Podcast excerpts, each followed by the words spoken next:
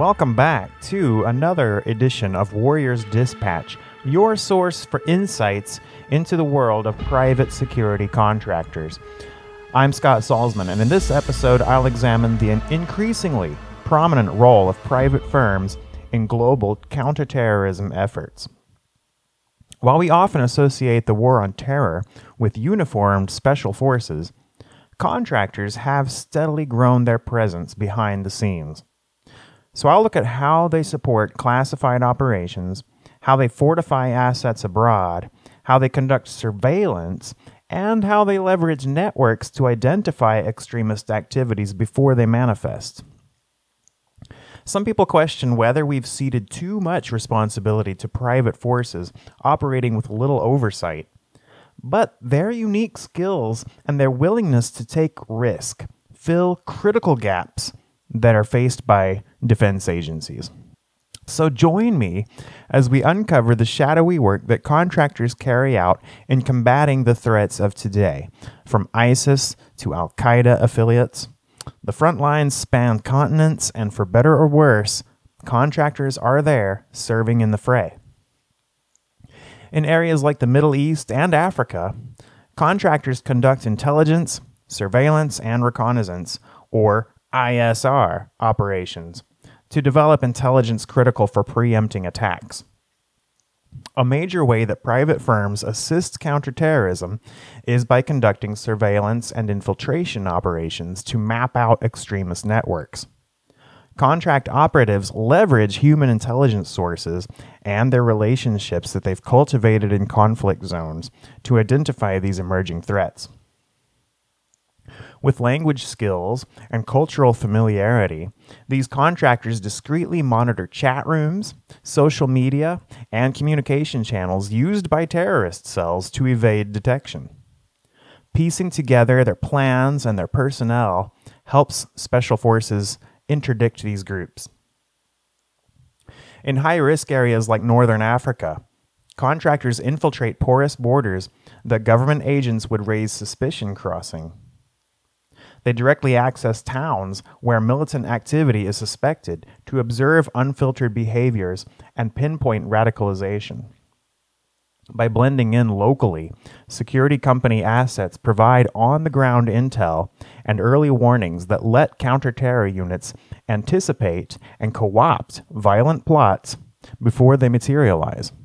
So they fill an indispensable intelligence gap. They also support classified kinetic strikes by handling logistics and securing facilities used to stage missions. While uniformed Special Forces personnel conduct the most sensitive kinetic strikes, private contractors provide vital behind the scenes support. For example, they establish and defend remote forward operating bases used to prepare and launch raids against high value targets.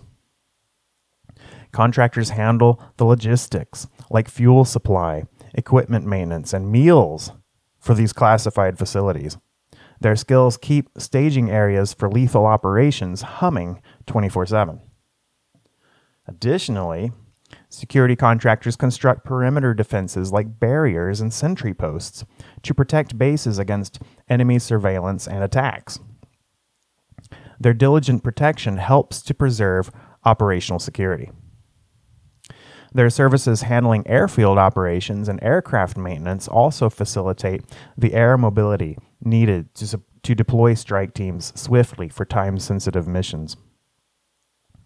And by managing critical infrastructure sustaining lethal action, contractors enable counter-terror successes while reducing strain on elite military units. So their work helps to minimize distractions to protect Allied assets and infrastructure abroad. Private security personnel are extensively involved in training local security forces and hardening facilities against attack. For example, at high threat embassies and consulates, contractors teach techniques to detect surveillance and identify explosives near the perimeter. They also advise on installing advanced cameras and sensors to track approaching threats before they reach the gates walls and entrances are reinforced to become blast and bullet resistant where possible. For visiting dignitaries and diplomats, contractors ensure their sessions and dinners have multiple rings of protection, all the way from discreet surveillance detection teams to overt armed details. Within military forces and police units, contractors instruct counterterror concepts and skills like hostage rescue, night operations, detection technologies, and wargaming. And this expands the capabilities of the host nation's frontline defenders. By bolstering defenses from the individual to the strategic level, contractors help mitigate risks, reducing the vulnerabilities that extremists can exploit for maximum disruption. And cultural knowledge of PMCs helps governments navigate complex dynamics with tribes and militias to reduce terrorism breeding grounds.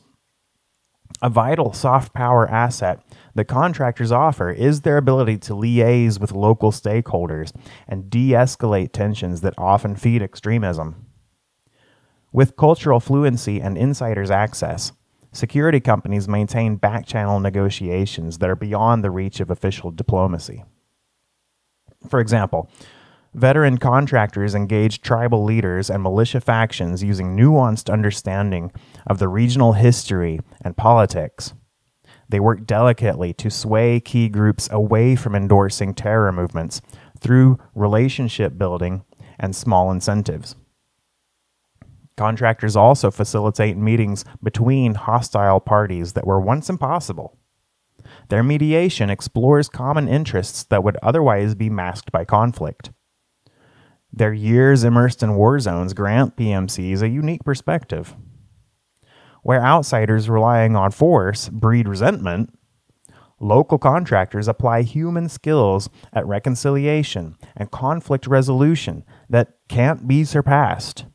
Their influence reshapes an environment from volatile to stable. Though private security firms trace back to history's mercenaries, today's professional contractor industry fills indispensable roles, subduing threats like ISIS and Al Qaeda. Their skills gathering intelligence, executing missions, and fortifying targets add irreplaceable bandwidth to the war on terror. However, concerns persist around accountability and ethics, like I've talked about in previous episodes especially when people wonder if profit motives among these PMCs might outweigh what they consider to be their duty. Cases of human rights abuses or uncontrolled behavior can swiftly erase public trust.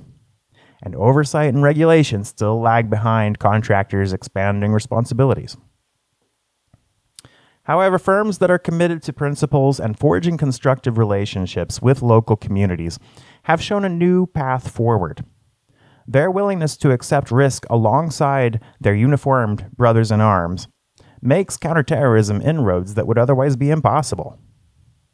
By acknowledging past controversies while evolving higher standards, the contractor industry can enhance rather than undermine our defenses against terrorism. These unsung warriors operate in the shadows not as mercenaries, but as patriots. The extent of private sector involvement in the long war on terrorism may surprise you. But as we learned today, their willingness to operate in the shadows has become an asset too valuable for governments to forego. Right or wrong, contractors have cemented their place battling extremism worldwide. This is Scott Salzman, signing off for now. Take care.